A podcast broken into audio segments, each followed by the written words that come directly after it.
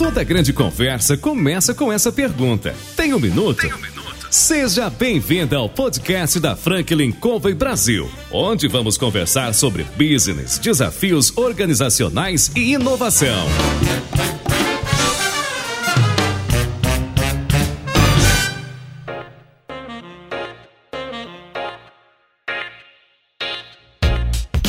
Olá pessoal, meu nome é João Palmeira, eu sou consultor sênior da Franklin Covey Brasil e eu estou aqui para entrevistar os CEOs, presidentes, diretores das mais importantes organizações da atualidade. O nosso programa traz empreendedores e pessoas que de alguma maneira podem contribuir compartilhando suas experiências de vida. Sejam conselhos, sejam suas histórias do dia a dia. Então hoje você está convidado a ouvir conosco aqui esse nosso bate-papo. Nós ligamos para o Felipe Sami, da GoFind, e perguntamos para ele: Felipe, você tem um minuto? E aí, Felipe, tem um minuto?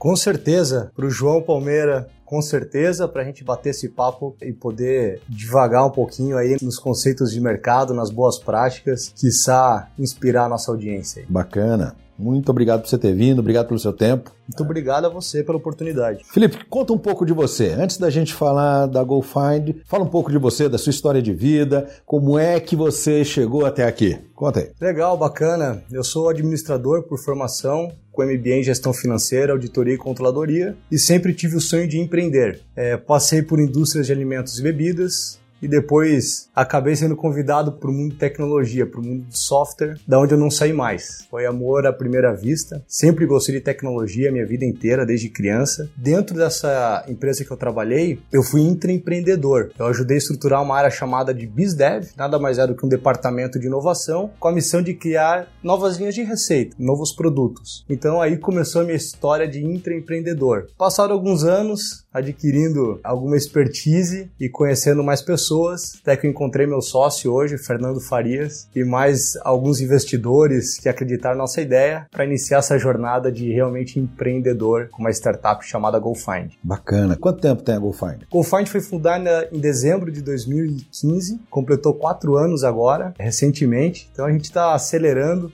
bastante coisa aconteceu aí nesses quatro anos. Costuma brincar que vida de startupeiro é que nem vida de cachorro, né? É um ano em sete. Tanta coisa que você tem que resolver ali, mas. O aprendizado é bom, né? O aprendizado, sim. Tudo uma oportunidade de aprendizado, acho que essa é a primeira premissa, mas é uma jornada muito interessante, porque você, quando assume esse desafio, você sai completamente da sua zona de conforto. Você dá o chamado salto de fé. Você não sabe exatamente onde vai parar. Você se conecta com algumas pessoas, alinha um propósito em comum, uma visão em comum, e aí começa os desafios. Então tudo isso é muito bacana, tanto para minha carreira, mas o que a gente tem feito pelo mercado aí, eu sinto que de alguma forma a gente está influenciando a forma das empresas fazerem negócio. Eu acho que isso que é o mais legal. Você falou do salto de fé, me lembrei do filme do Indiana Jones há muito tempo atrás, que tinha uma passagem que ele tinha que passar lá para outro lado, e aí tem lá toda uma orientação dada, né, para poder ler. Ele hesita para dar o passo e de repente alguém joga areia. E aí quando joga areia percebe que existe uma ponte e que esse passo de fé foi requerido para que ele pudesse chegar até lá. Então quando você falou isso, né, eu imaginei, é, realmente para algumas ações na vida da gente, a gente tem que acreditar e encarar, né? Sem dúvida, sem dúvida. Não dá para fazer muita conta. Em alguns momentos você tem que acreditar no seu potencial, acreditar nos seus sonhos e seguir em frente. Comentando da minha história, eu sempre fui um sonhador, mas eu sempre gostei de executar, tirar os projetos do papel. Talvez por isso que eu fui convidado na época para ser esse cara, essa figura de intraempreendedor dentro da organização, justamente pela minha habilidade de tirar os projetos do papel, as ideias, as concepções do papel. Acho que esse que é o principal motivo. E aí empreender era a realização pessoal mesmo de seguir esse sonho. Bacana. Muitas vezes a gente encontra no mercado pessoas que têm muitas boas ideias, mas não tem uma execução adequada. E às vezes o oposto, né? Aquele que executa, ele precisa das ideias. Traz a ideia, deixa comigo, sai da frente que eu faço. Então conseguir, não é, juntar, seja numa sociedade, seja no indivíduo, seja uma equipe, pessoas que têm essas características definidas e que se interrelacionam, acho que esse é um dos caminhos para a gente poder ter bons resultados, né? É, com certeza. É, uma vez eu escutei de um dos meus mentores, chamado Sérgio Cochella, que a propósito foi nos investidores anjos da GoFind, e ele comentou que o sucesso tem duas asas: a da competência e do trabalho, e elas têm que se desenvolverem juntas. Não adianta você ser uma pessoa muito competente e não gostar de trabalhar, e o inverso também não funciona, você trabalhar demais sem desenvolver a competência. E fala um pouco da GoFind, o que, que ela faz? Para quem não a conhece, onde ela atua, o que ela oferece como solução? Perfeito. A GoFind é uma startup, uma empresa de tecnologia, e a GoFind desenvolveu um localizador de produtos. Então a gente nasceu para resolver um problema bem comum das marcas, principalmente das indústrias, que é mapear a disponibilidade de produtos em lojas físicas. E a partir desse mapeamento a gente consegue resolver N situações. Por exemplo, uma marca lança um produto novo no mercado, investe em campanhas de marketing, o consumidor é impactado, tem interesse, desejo em comprar esse produto, e a primeira dúvida que vem na cabeça é: aonde eu compro? Uhum. E por ser um produto lançamento, nem sempre ele está distribuído em todos os pontos de vendas daquela marca, se tornando ainda mais difícil encontrar esse produto. Então, quando a gente tem ele mapeado em que lojas exatamente esse sabor, né, essa marca específica ela pode ser encontrada, o consumidor acessa os canais de comunicação da marca, pode ser o site, na área de onde encontrar, as redes sociais, vai ter ali uma lista de produtos do localizador da GoFind, seleciona o produto desejado e nesse momento um algoritmo de machine learning baseado em inteligência artificial, que está em tempo real lendo os padrões de ressuprimento daquele produto para todo o varejo, a gente consegue mostrar de forma clara e objetiva para o consumidor quais são as 10 lojas mais próximas dele que tem aquele produto disponível. Com isso, a gente direciona o consumidor para a loja certa, evita rupturas, aumenta a experiência do consumidor ou melhora a experiência do consumidor e otimiza as verbas de campanha das marcas. São alguns benefícios tangíveis e outros mais qualitativos. Bacana isso, né? Porque a gente para para pensar que quando busca um produto, um serviço, você quer o quanto antes. Eu quero rapidez, eu quero a conveniência de poder encontrar com facilidade. Mas o interessante do que você está falando, eu tenho entrevistado, tenho conversado com muitas pessoas, ouvido alguns alunos e tudo mais, uma pesquisa informal. Claro. Né? A gente olha para o mundo da internet, o mundo online, que conecta tudo tão rapidamente e leva o indivíduo às vezes a tomar uma decisão até comprar por internet, você está dando uma solução diferente disso, né? Você está dizendo, você pode comprar por internet? Pode. Mas eu posso te dizer aonde você encontra a loja física, então, se você não quiser esperar, tem aqui. Vai lá e pega. Perfeito. Tem uma pesquisa do Google que diz que 3 a cada 4 intenções de compra começam no mundo online. Então, essa jornada do mundo online para o mundo físico, que a gente chama no mercado de O2O, ou online to offline. Já é um termo bastante comum e é o guarda-chuva dessas tecnologias. Por exemplo, o iFood, você pede uma comida, recebe a comida em casa, você então fez a jornada do aplicativo para o mundo físico. Um Uber é a mesma coisa, você chama o Uber no aplicativo, o carro aparece na sua frente, você faz essa transição do online para o offline. As marcas investem muito no e-commerce e para algumas categorias de produto funcionam mais do que para outras. Então, se eu quiser comprar, por exemplo, um eletrodoméstico, o meu processo decisório ele vai ser muito mais analítico, vou me informar muito mais sobre as marcas, sobre os produtos, até tomar essa decisão. E quando eu sei o produto que eu quero comprar, na categoria de eletrodomésticos, eu vou pesquisar o melhor preço. E geralmente, não é uma regra, os e-commerces oferecem uma boa perspectiva de preço, principalmente as maiores e para essa categoria específica. Já para outras categorias, como alimentos e bebidas, nem sempre tem no e-commerce. Muitas vezes são produtos resfriados ou congelados que você não tem como despachar pelo correio por exemplo, e também são produtos de baixo valor agregado, que só o custo de frete para você comprar pelo e-commerce às vezes dobra o preço do produto, né? Torna exatamente, o frete às vezes é mais caro que o próprio produto. Então, para algumas categorias, e a gente está falando aqui de mais de 400 mil produtos que englobam nessas categorias, a jornada tradicional do consumidor é comprar em lojas físicas. E aí sim ele quer a conveniência, ele está mais suscetível a saber nas proximidades qual lugar que tem do que até mesmo preço, porque as variações de preço de um, dois, três reais não vai fazer o consumidor caminhar mais 8 ou 10 quilômetros. Ele só quer nas proximidades.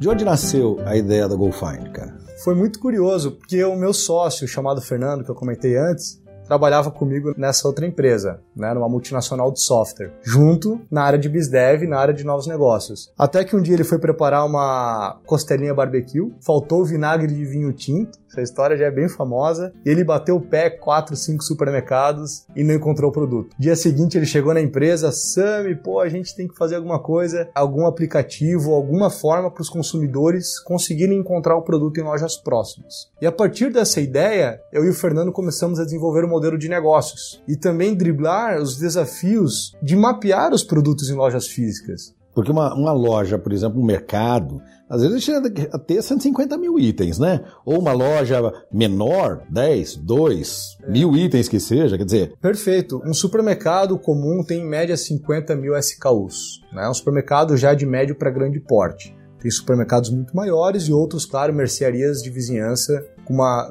um mix menor de produtos. Mas não adianta apenas a gente integrar com a loja ou com o estoque desse varejo físico, porque muitas vezes no próprio estoque do varejo o inventário dele não está preciso. Não está atualizado, né? O cara vende, não repôs, quer dizer, teoricamente pode até dizer que tem, mas não tem mais. Não tem mais. Então a gente não quer frustrar a experiência do consumidor. O que a gente fez? A gente deu um passo atrás na cadeia de suprimentos e desenvolvemos um algoritmo que já é bastante preciso. A gente realizou uma manutenção ao longo dos anos para que ele se tornasse preciso dessa forma, para dizer especificamente onde tem o um produto, mas sem precisar integrar com a loja. A gente precisa integrar nosso sistema com quem abastece a loja. Que é muito mais confiável, inclusive, né? De certa maneira. É, não deixa de ser uma estimativa, mas o nosso algoritmo se tornou mais preciso dessa forma do que conectando e integrando diretamente com o estoque das lojas. Isso é uma disrupção, né? Uma quebra de paradigma. Você fala assim, Sim. pô, mas como é que eu vou criar esse alinhamento com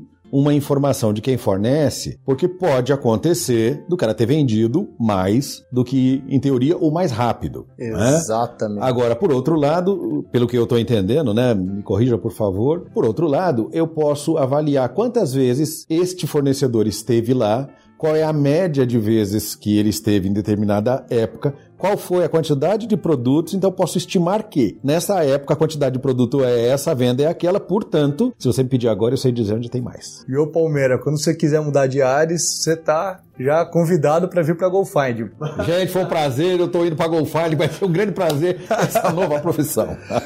Basicamente, assim, a, a memória de cálculo é muito parecida com o que você comentou, mas de forma geral, a gente leva em consideração diversas variáveis que influenciam no giro de gôndola, seja a geolocalização, o clima, a categoria do produto, quantidade que foi vendida, frequência de reposição e, enfim, N quantidades que são aplicadas em algoritmos de machine learning para a gente chegar na estimativa. Qual é a chance de encontrar o produto na loja? É alta, média, baixa ou não tem mais. E nesses quatro níveis, a nossa precisão é de 95% ou mais. Nossa, é altíssima. É altíssima. Comprovado com alguns clientes de grande porte que tinham a leitura de estoque das lojas e a gente confrontou com o nosso algoritmo. Isso significa que cada 10 que usarem o GoFind, mais de 9 vão encontrar com certeza o produto que está procurando. Sem dúvida, a nossa taxa, vamos lá, de reclamação é quase nula. Assim, um ou outro consumidor que nos liga para dizer, pô, eu usei a ferramenta de vocês para tentar encontrar o produto, cheguei na loja e não tinha. A gente abre um processo investigativo para cada caso, claro, mas quando a gente foi entender o que aconteceu, se foi o algoritmo, o que acontece? Muitas lojas têm o produto em estoque, mas eles não são repostos na gôndola. Tá lá no, no depósito. No depósito, no estoque hum. no final da loja. E aí, infelizmente, é uma questão de execução, né? Geralmente é orientada pelo time de trade marketing. E claro, a gente não vai resolver o problema de ruptura, mas a gente vai ajudar a melhorar esses indicadores. Para quem assim não está familiarizado com rupturas, é o momento em que o consumidor chega no estabelecimento buscando um produto e não encontra. Em outras palavras, ele estava com o dinheirinho no bolso, pronto para gastar com aquela marca. E não vai gastar com você porque você não fez a sua lição de casa. E né? esse dinheiro você perdeu. Acabou de perder. Esse, esse, esse, não volta mais. O pior inimigo das marcas, das indústrias de bens de consumo, são os eventos de ruptura. Que interessante, né, cara? Interessante também avaliar de que você, com esse trabalho, vai desenvolvendo um banco de dados com os hábitos de compra das pessoas daquela região. Perfeito, perfeito. O que acontece? As marcas elas desenvolvem mix ideais de pedidos, né? Para a região sul, os produtos mais vendidos e que devem estar no pedido é o produto A, B e C. Já na região norte é o D, o E e o F. Esse mix de pedido é difícil elaborar, saber como é que está a demanda, o que, que os consumidores estão buscando. Então, o localizador de produtos da GoFind, que fica integrado nos canais de comunicação da marca,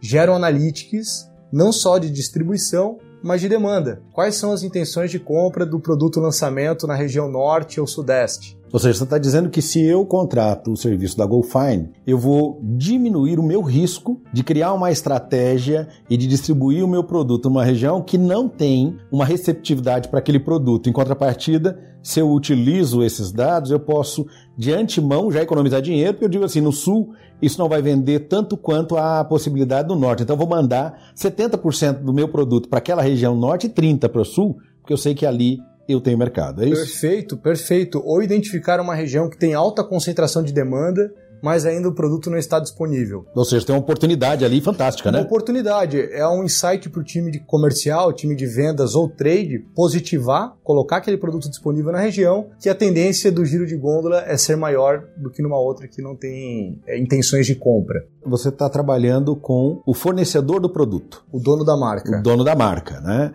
Pode chegar um momento em que se as lojas percebam o valor dessa ferramenta, elas buscam você diz assim: eu quero entender isso, me integra com essa situação. Porque você já está dando duas soluções. Você está dando na ponta para o cliente final e está dando aqui para o fornecedor. E está, de alguma maneira, beneficiando esse comerciante que está no meio dessa transação e que, até onde eu vejo, ele poderia se beneficiar ainda mais se ele pudesse ter essa informação, né? Trabalhar com essa inteligência, né? Perfeito. A gente firmou uma parceria recente com o Google Meu Negócio para aumentar a relevância digital do varejo de vizinhança. O varejo de vizinhança brasileiro ele tem baixíssima maturidade tecnológica e pelos hábitos desse consumidor moderno, o varejo de forma geral está sendo desafiado a levar novas experiências. Quando você está falando varejo, para quem está nos ouvindo, são as pequenas lojas do bairro, são os comércios que nos envolvem, que estão aqui na nossa região. Quando a gente fala de varejo de vizinhança, a gente está falando de estabelecimentos que têm até quatro posições de checkout, quatro caixas registradoras né, no jargão popular no máximo. Então, 4 para baixo, você está falando no varejo de vizinhança, que é a padaria da Dona Maria, o supermercado do seu Zé e por aí vai. Mas varejo também é um termo que engloba grandes redes de varejo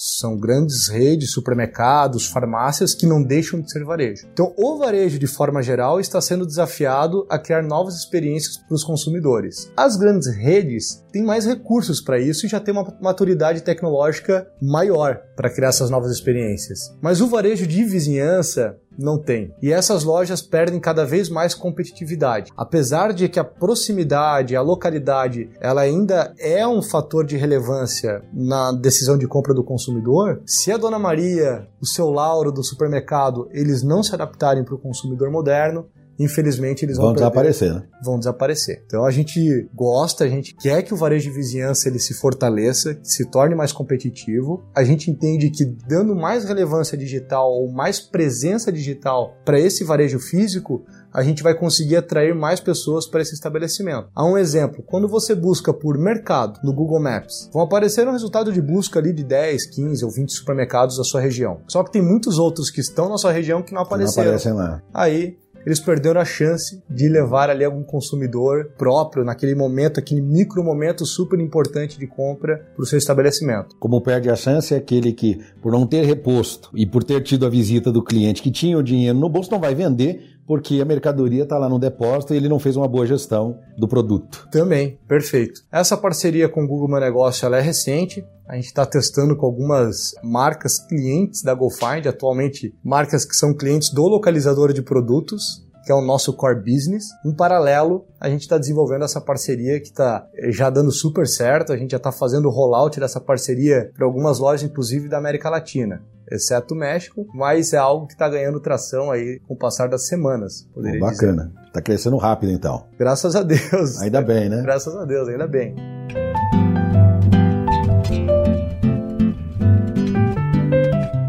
O que é o Google Find? Explica um pouco pra gente, para quem tá ouvindo. Como é que o consumidor acha o produto? Né? Isso. O GoFind ele não é um aplicativo nativo que você precisa baixar no seu celular, no smartphone nem nada. Ele é um web app. É um aplicativo que roda direto no navegador e ele fica integrado nos canais de comunicação da própria marca. Então no Instagram, no Facebook ou no site das marcas, o nosso localizador de produto fica integrado. O consumidor final muitas vezes nem sabe que está interagindo com a GoFind. Se eu usar uma vez, ele já passa a ficar dentro do processo para poder? Se você salvar na sua tela inicial, sim. Entendi. Mas, por exemplo, comentário de um case nosso de uma empresa relevante. Nestlé Ninho, todo mundo conhece. Se você entrar em ninho.com.br, no site da marca, vai ter uma área lá onde encontrar. Quem quiser ter essa experiência de como funciona o localizador de produtos, pode acessar dessa forma. A outra forma é que todos os nossos clientes, por padrão, a gente entrega um domínio marca.pertinhodemim.com. Então, se você entrar ninho.pertinhodemim.com, já é um web app que vai ser é responsível, vai se adaptar para qualquer tela, qualquer dispositivo, computador, telefone, computador, tablet, não importa. Se você usar ninho.pertinhodemim.com, não tem o BR, tá?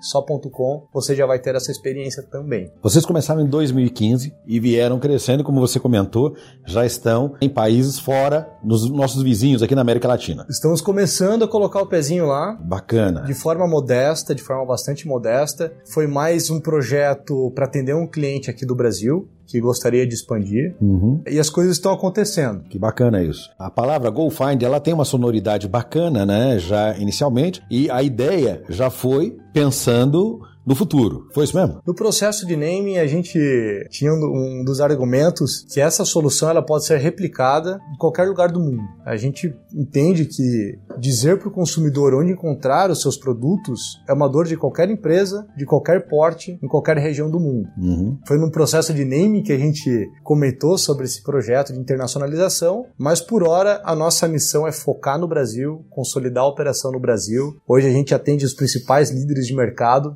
de bens de consumo, de categorias como alimentos, bebidas, farma, cosméticos, produtos para construção, automotivo. E o Brasil tem ainda uma potencialidade gigantesca, né? Nossa, com o nosso Brasil é muito comum as marcas, ou melhor, as startups que surgem no Brasil. Claro, quando a gente fez esse processo de naming, a operação da GoFind nem estava de pé, uhum. bem dizer, mas é tanta coisa para fazer no Brasil que se eu pudesse dar uma dica para os empreendedores que estão começando hoje aqui, é faça uma startup 100% focado para você no atender o mercado. Brasil. Mercado. Diferente de uma startup que nasce em Israel, em Tel Aviv, por exemplo. Uhum. Israel é um país muito pequeno, então você já nasce global. Para você ser grande um dia, você já tem que já tem que nascer internacionalizando. Nisso. A gente acredita que um dia vai colocar o pezinho lá fora de forma mais firme, mas por enquanto, o Brasil é a nossa casa, tem muita coisa pra gente fazer, muita coisa bacana pra gente fazer aqui. É, se alguém que tá ouvindo a gente tem alguma dúvida, é só lembrar da aula de quinta série, geografia, lembrar daquele globo que ficava em cima da mesa da professora e vai sacar que o Brasil tem uma dimensão continental. Né? A gente estava comentando, inclusive, aqui das características peculiares de região, né? Você é de Santa, Santa Catarina. Catarina. Joinville e Santa Catarina. Olha só. E aí a gente pensa em termos de norte e nordeste. Quer dizer, é um Brasil dentro do outro, né? Com características muito peculiares, né? É, eu tive a oportunidade nos últimos anos de visitar um pouquinho desse Brasil. A gente tem clientes aí espalhados pela, né, os principais estados e para cada lugar que você vai é uma cultura, é uma forma de negociação, é um hábito mesmo, é uma forma que você tem de atender os seus clientes e por aí você vê que realmente o Brasil ele é tão grande e tem tantas empresas relevantes de mais de 500, 600 funcionários, você nunca escutou o nome. Exato. Uma empresa dessa que atende lá no Nordeste, quem está nos ouvindo e o podcast ele não tem fronteiras, sabe que na sua região tem empresas regionais com produtos de excelente qualidade e que nem sempre atendem o Brasil inteiro. Esse é um pouco do nosso desafio, encontrar essas empresas relevantes espalhadas Brasil afora. E como é que é trabalhar num mercado como o nosso, que é um mercado dinâmico, mas que tem peculiaridades e é sensível? Porque nós estamos vivenciando né, um ano em que nós começamos com a situação do coronavírus, não teria a dimensão é, do que aconteceria ao longo do ano nessas mudanças até aqui, tendo em consideração que é um vírus num país a 20 horas de voo do outro lado do mundo e que, num prazo absurdamente rápido, contaminou a economia mundial. Perfeito. Coronavírus é um dos casos mais recentes, né? E ele é super relevante, ele está influenciando muito. Muitas pessoas estão mudando até o hábito de trabalho, estão deixando de ir para, as empresas, fazendo home office. E a gente também precisa se adaptar para esse mercado. Com certeza, o nosso processo de vendas e atender os nossos clientes, a gente vai precisar se adaptar. Mas a gente já passou na GoFind que é uma empresa jovem, por greve dos caminhoneiros, por impeachment. Que parou o país, inclusive, né? Parou Aquela o país. greve foi uma coisa de louco, né? Eles mostraram uma força absurda, né? Na época da greve, nós estávamos com inúmeras propostas comerciais a ponto de fechar, mas eles tiveram que segurar por conta dos prejuízos causados pela greve dos caminhoneiros. Nós, como uma startup, somos vulneráveis, então tudo isso, claro, impacta na nossa operação. Mas já veio o impeachment, já veio a troca de governo, só a troca de governo, né, sem querer dizer qual é melhor ou pior, mas só de mudar. Foi de água pro vinho, né? De água pro vinho, ou de vinho para água, não, não quero assim, eu sou apartidário, mas para dizer que isso influencia sim na forma de fazer negócios. Coronavírus é o último aí, o mais relevante. As guerras comerciais que acontecem entre Estados Unidos e China, tudo isso de alguma forma influencia na nossa operação. Mas o que eu acredito não só na GoFind, em qualquer empresa, o que vai nos manter vivos e prosperando é a equipe, é o time, são as pessoas que estão conosco e a motivação que essas pessoas também têm de seguirem esse caminho conosco. Eu confio muito no time da GoFind, são pessoas sêniores, são pessoas muito experientes no mercado. Nosso conselho de administração são de executivos, formado por executivos também que sempre estão por perto. Além disso, cada um de nós dentro da GoFind a gente conta com uma rede de mentores para falar de assuntos específicos, seja marketing, gestão de pessoas, processos de venda. Então, todas é, é, essas pessoas conectadas formam o nosso ecossistema de inovação para conseguir fazer a leitura do mercado da forma mais precisa possível e reagir na maior velocidade possível. Porque coronavírus está aí para todo mundo, não é só para a GoFind. Então, quem se adaptar primeiro leva Exatamente, a questão de adaptação, né? Eu acho que é bem isso. É quase a seleção natural do Darwin, né? Comentando que o mais forte vai sobreviver. É. Vai se adaptando à realidade, à necessidade e chega lá, né? É isso aí. Eu sempre brinco, no Brasil você não, não é só fazer um produto inovador, você estar no mercado promissor. A gente sofre de tentar falar e o celular não conectar. A ligação cair na metade, a nossa infraestrutura, o Brasil sofre de um problema crônico que é a infraestrutura. E isso sempre vai ser uma marra no país. Não sou pessimista, que justamente estou aqui todo dia querendo gerar empregos, gerar riqueza para ver o nosso país prosperar. Mas a realidade é essa. A nossa infraestrutura é precária, muitos sistemas, entidades estão entrando em colapso. É uma leitura que os principais macroeconomistas do Brasil fazem. Né? A gente não pode simplesmente negligenciar, mas está aqui para todo mundo. E não é sentado em casa que a gente vai conseguir resolver alguma coisa. Então, todo dia fazendo o nosso trabalho, acho que a gente chega em algum lugar.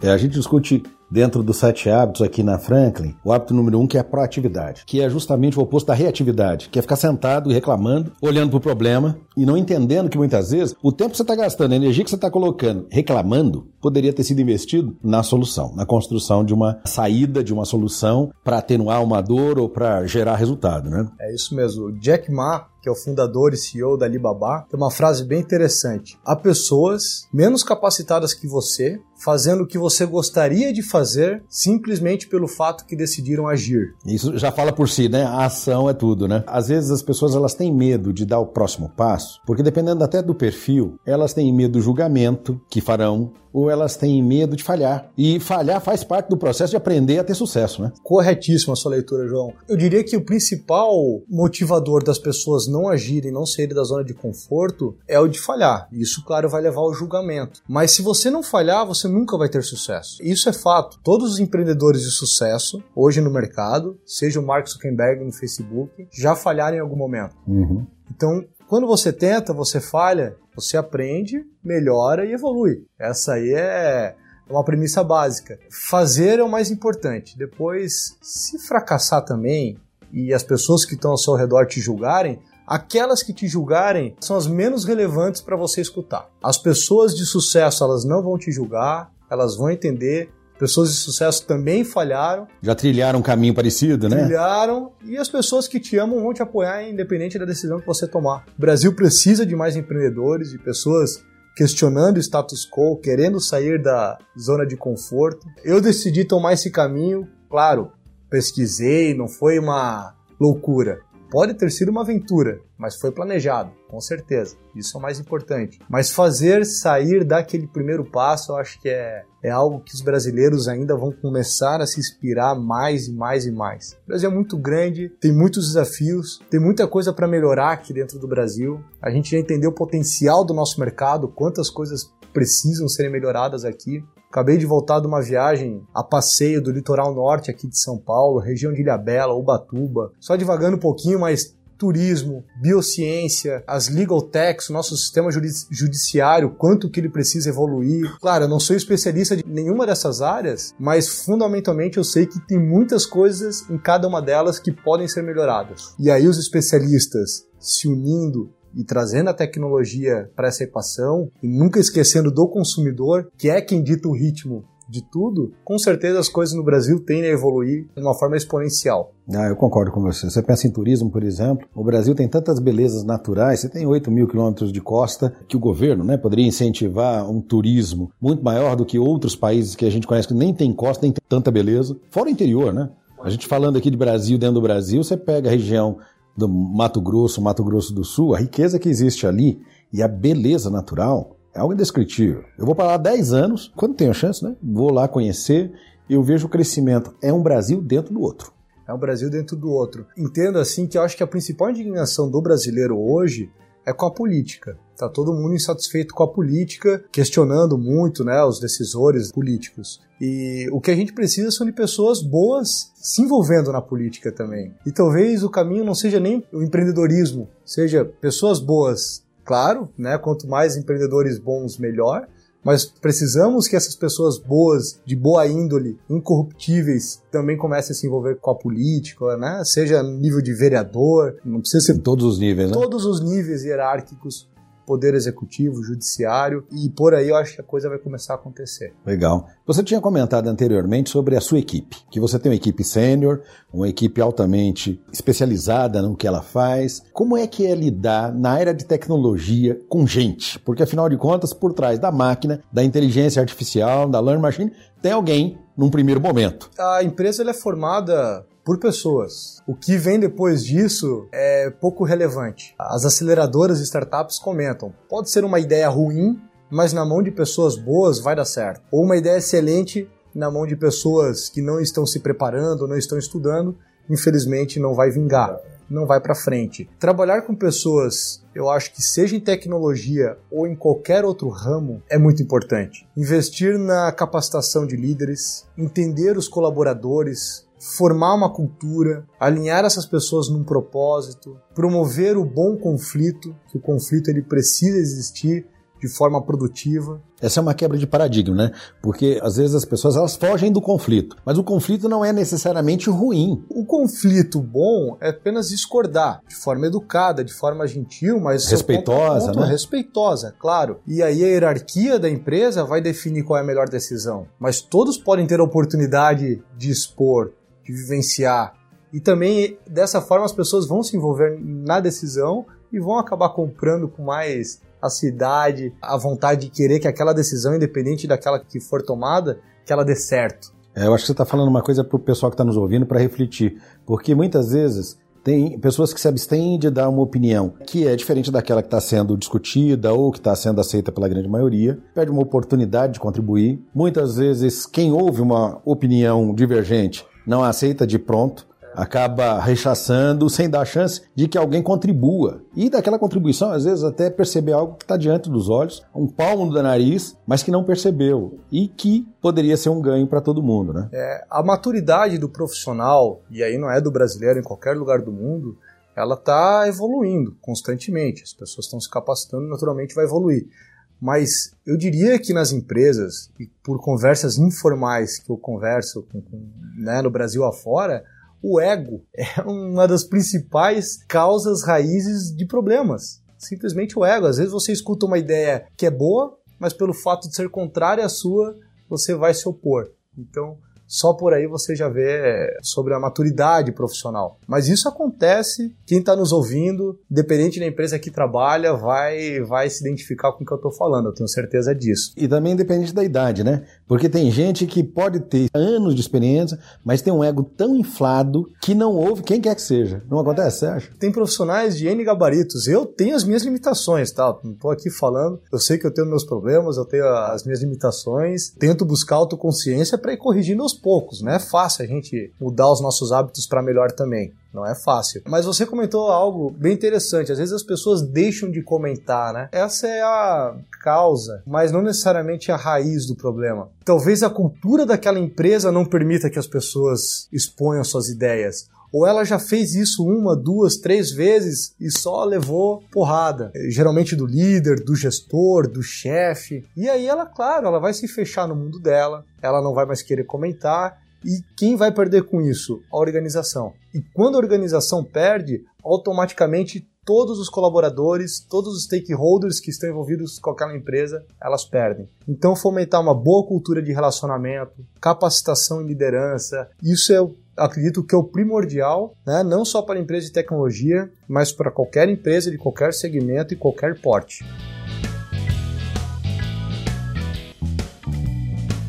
É, a gente recentemente estava discutindo num outro podcast aqui que na Franklin nós temos um curso chamado Cinco Escolhas. E é exatamente isso. A gente bate num ponto que é criar cultura. Transformar uma cultura é extremamente desafiador. Dependendo da característica da organização, ela é a cara de quem criou e na cabeça dele ele sabe tudo. Muitas vezes você tem um líder, uma corporação, uma empresa grande, mas ele implementa o jeitão dele e quer deixar a marca a qualquer custo e não está nem aí para quem pensa diferente dele. Então, assim, trabalhar com a cultura exige uma certa persistência por parte de quem está tentando oferecer não é algo novo, porque nem sempre vai ser bem aceito, muitas vezes vai ter gente jogando contra. Perfeito, sempre vai, com certeza. E aí é que talvez seja um grande desafio para você, gestor que está ouvindo a gente, ou para você que é dono de um negócio, é fazer essa autoanálise e checar, não é? Qual é a cultura vigente? Talvez um dos indicadores de cultura é a conversa de cafezinho, é a conversa na cozinha ou no corredor e é aquela reunião informal depois da formal. É isso aí. Que a gente começa a perceber, né? Qual é a cultura institucionalizada dentro da organização que não está escrita. É perfeito. Essa é a leitura mesmo. Assim, essa leitura ela pode ser feita dessa forma informal, no cafezinho, nos corredores, mas também tem ferramentas de gestão de recursos humanos para você formalizar esse diagnóstico. Você pode fazer conversas individuais com cada um da sua empresa, seguindo um roteiro de perguntas. Na GoFind nós somos orientados a dados. A gente entende que pessoas é o maior ativo que nós temos. A gente toma as nossas decisões orientado a dados. O que, que os dados estão nos dizendo? A maioria diz que está bom, a maioria diz que está ruim, então isso é muito importante. Então, claro, você ter uma leitura de feeling pelo que você escuta aqui a colar é super importante, mas sim tem ferramentas de gestão também. Que trazem maior precisão, né? Precisão. E aí você já começa a fomentar uma cultura também profissional, dando uma oportunidade para os seus colaboradores. Eles sabem que naqueles 30 minutos que eles têm com você, eles podem tirar o crachá né, aquele crachá simbólico, e podem se abrir e falar o que quiser, que de forma alguma eles vão ser penalizados por isso. Nem rotulados, né? Porque o grande problema acho que está aí, né? Quando isso acontece, a pessoa vai se fechar. Estabelecer uma relação de confiança e naturalmente as coisas vão acontecendo, as pessoas vão interagindo, essas conexões vão se incorporando no dia a dia da empresa e automaticamente o resultado vem. Quando o resultado vem, você nem sabe muito o que aconteceu. Foi esse conjunto de pequenos ajustes que você vai fazendo na organização. Geraram essa consequência. Focados em pessoas é o que vai fazer a sua empresa prosperar e a sua empresa crescer. É, faz todo sentido. Eu acho que esse é um ponto também para as pessoas ponderarem, né? Porque nós temos que focar naquilo que realmente importa e o que importa é gente. São pessoas. Ponto. Empresas são formadas de pessoas, nossos clientes são pessoas, os fornecedores são pessoas. Se você não sabe trabalhar com pessoas, essa frase não é minha, ela é bastante famosa, você não sabe fazer negócios. Eu concordo plenamente, eu acho que faz toda a diferença. Felipe, você veio de uma empresa, hoje você tem o seu negócio, né, instituiu, sabe das dores e os desafios de que é ter uma empresa no Brasil, mas você tem o ideal de oferecer uma solução, de criar e deixar a sua marca. Eu queria saber de você o seguinte: um desafio que você enfrentou ao longo desse período, porque muitas vezes quem olha para você olha para outras pessoas e diz assim: ah, mas ele está se dando bem, a empresa está crescendo, a ideia está indo, vê a pinga e não vê o tombo, né? É, assim, as cruzes que a gente carrega são só nossas. Uhum. Dizem que uma das maiores atribuições de um bom empreendedor é a automotivação. Começa por aí. Mas eu posso dizer que um dos maiores desafios que eu tive foi a inteligência emocional. Porque para buscar essa automotivação, sendo bombardeado de vários lados, no ambiente de conduta tensa, onde você tem pressão por resultados, você tem investidores, sócios, você precisa formar uma equipe e montar uma empresa de uma ideia do zero, que você não tem nem benchmark para fazer, simplesmente você tem que ir trilhando o caminho, errando, errando rápido, mas acertando mais do que errar. Tudo isso gera um desgaste emocional. O desgaste físico a gente se prepara com alimentação, vai para academia, o que também ajuda, claro, a dar nutrientes para o corpo, né, para o cérebro, mas você entender os porquês e buscasse inteligência emocional foi um desafio para mim, mas depois que eu comecei a estudar o assunto e comecei a perceber no meu dia a dia como isso estava me fazendo bem, estudar inteligência emocional e me preparar dessa forma, sem dúvida é algo que eu posso recomendar para qualquer empreendedor, ou melhor, para qualquer pessoa qualquer profissional buscar inteligência emocional. Em alguns países mais desenvolvidos, além da inteligência financeira, que é aplicada já na escola, graças a Deus estão trazendo para o Brasil agora também, mas já começam a educar adolescentes sobre a inteligência emocional. Porque a quantidade de tombos que você leva, às vezes, é muito maior do que de troféus que você levanta. E se você se abala muito com esses tombos, você acaba desistindo no meio do caminho. Aí você nunca vai levantar um troféu, vai ficar frustrado. A inteligência emocional aí como uma dica de desafio que eu, claro, busco todo dia, mas que todo mundo aí se começar a buscar, tem muito conteúdo na internet, no YouTube, tem profissionais de mercado, né? Pelo amor de Deus, tem gente muito especializada nisso. Mas para começar, se você jogar no Google, já tem bastante conteúdo. Uma vitória, algo que você diz, João, nesses anos todos, teve um momento na minha carreira que eu diria para você, ó, isso aqui foi top, isso aqui fez com que eu me sentisse o cara. que momento é esse? Ah, a gente sempre gosta de manter o pé no chão, né? Foram muitas conquistas, assim, dignas de celebrações. Claro, tanto no pessoal, primeiro passo de vou empreender no Brasil aqui, no auge da crise em 2015 ali, né, quando gente tomou essa decisão foi algo relevante. Mas, claro, quando você conquista o primeiro cliente e quando você conquista a primeira empresa grande, quando você fecha um contrato relevante, quando você traz o primeiro investidor, são momentos dignos de celebração, como eu quero dizer. luta segue, o baile segue mas a gente precisa entender que esses momentos bons acontecem, a gente precisa parar para celebrar também, porque esse é o combustível que a gente tem para seguir na jornada, seguir no caminho. Então foram vários momentos assim ímpares que pessoalmente consegui contribuir, foram importantes para a empresa, mas foram importantes para o meu lado pessoal e que me fazem assim, me fizeram sorrir de uma forma diferente, dormir com a sensação de que eu tive um dia especial. Uhum, bacana.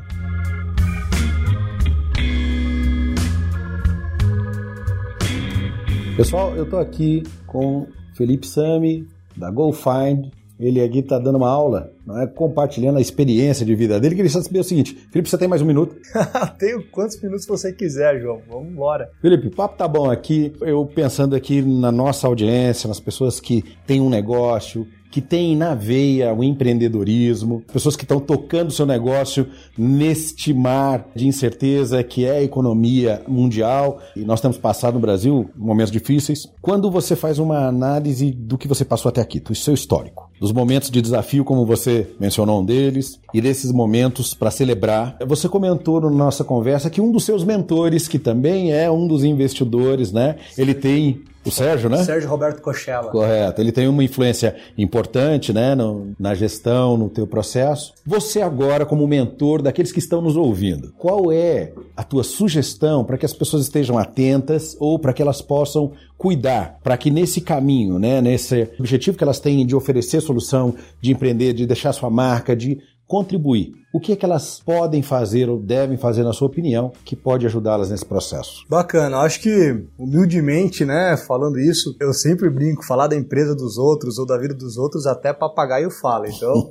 eu deixo meu comentário aqui com bastante humildade, assim, porque são vivências pessoais, mas no início da minha carreira eu achei que trabalhar das 7 da manhã às 11 da noite ia resolver tudo. Ser aquele cara workaholic porque tem que trabalhar. E quando eu comecei a buscar inteligência emocional, percebi que a vida não é só feita de trabalho. E aliás, é muito importante que você saiba conciliar outros aspectos da sua vida para que você seja inclusive mais produtivo no seu trabalho. Então eu reduzi minha carga horária, não sou mais aquele cara que trabalha das 7 às 11. Se precisar, eu trabalho com projetos especiais, mas eu trabalho muito o meu planejamento e organização. Pô, bacana. A minha agenda é muito metódica. Eu tenho até no meu calendário ali a hora do almoço para não pular refeições, né, manter o corpo nutrido. O que também é importantíssimo, né? Então, o que eu ia dizer assim, não é só trabalhar, você precisa se alimentar bem, praticar um exercício físico, curtir sua mulher, seu esposo, sua família, os filhos, viajar. São nesses momentos de descontração que o seu cérebro consegue se organizar e se inspirar, se reenergizar para quando você voltar para o seu ambiente profissional,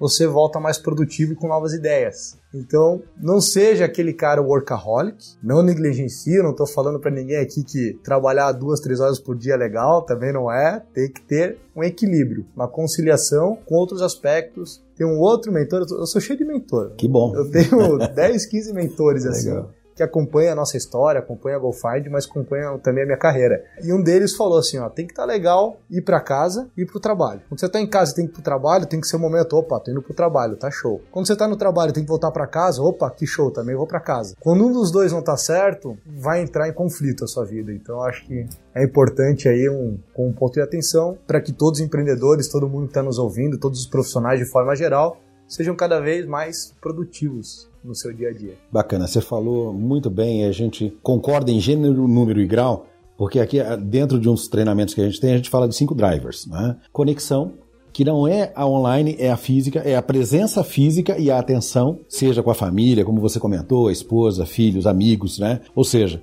estar realmente com o outro, trocando informação, batendo papo, como a gente está fazendo aqui, a importância do exercício físico, verificar, tem algo que eu posso fazer que vai gerar valor ou que é da minha área de interesse, dormir, Dormir muito bem, investir no seu colchão e no travesseiro é importante. Você passa muito tempo com eles ali, né? Isso é essencial, né? E é a hora que o corpo repousa. Eu esqueci de falar dormir, mas ter o hábito de dormir num horário e acordar no mesmo horário. Na maior parte do tempo que esses horários sejam iguais. Uhum. Antes aconteceu, eu dormia às nove e acordava às quatro da manhã. Tinha dias que eu ia dormir às duas da manhã e acordava às nove. O corpo vira uma bagunça. Então hoje eu durmo, por exemplo, né? Da minha história aqui, meia-noite às sete. É o suficiente. Todo Acorda dia, bem para poder. Eu acordo sozinho já quase, sem o despertador, que o corpo vai se adaptando com isso. Exatamente. Você sabe que o quarto item que a gente discute aqui é relaxamento. Você precisa achar alguma coisa que te dê prazer, seja ela qual for. É, às vezes é andar de skate para um, é pescar para o outro, é jogar um basquete, é fazer um judô e nadar, não importa. Né? Uma bike, uma corrida, caminhada, tem que escolher. E o último, você comentou aqui sobre alimentação, né? Tem um horário para se alimentar e alimentar direito, né? Comer muito, né? nem comer muito pouco, mas é comer coisas que realmente vão trazer algum tipo de nutriente importante para o corpo, né? Porque isso também é importante para o cérebro. Né? É super importante. Eu me alimentava muito mal. Eu estou falando para vocês aqui, eu estou dando algumas dicas, mas claro, tenho minhas limitações.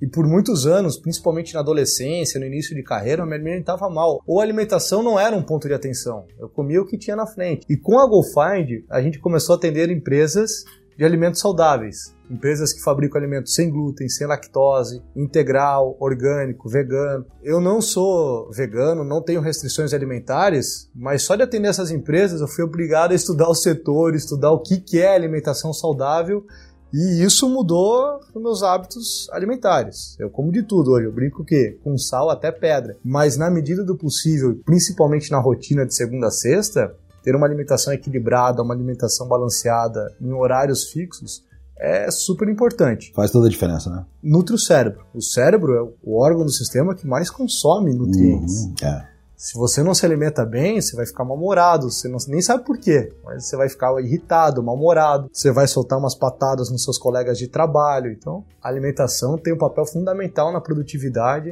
e no profissional. 20% da energia que o corpo consome vai para o cérebro que tem um quilo e meio só, independente do nosso peso. Né? Eu tenho 93 quilos, mas o meu cérebro tem um quilo e meio. Quanto você tem de peso?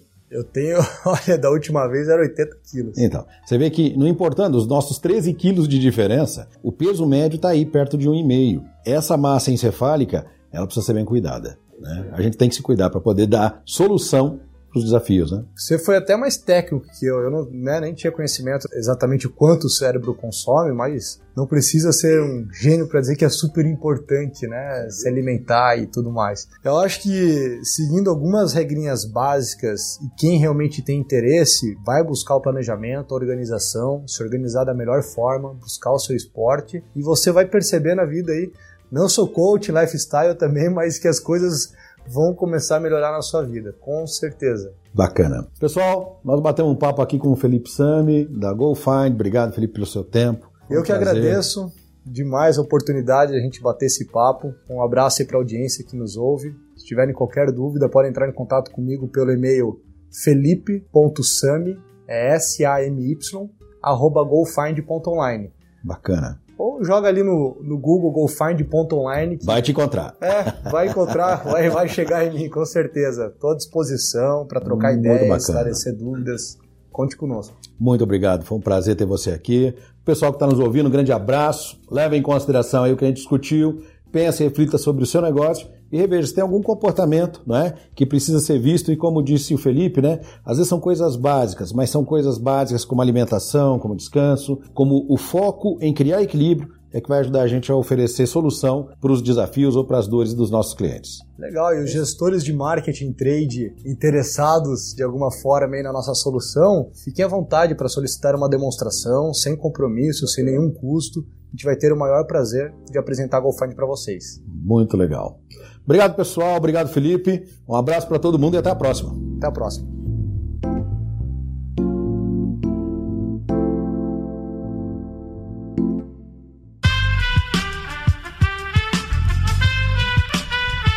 Esse podcast foi editado por Aerolitos Edição Inteligente.